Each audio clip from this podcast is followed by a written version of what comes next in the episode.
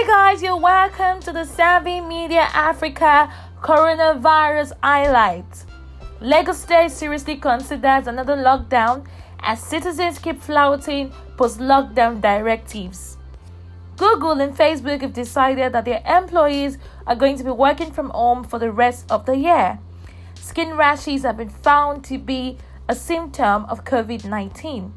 Lagos State Health Commissioner lament about patients fleeing from isolation centers and escaping testing.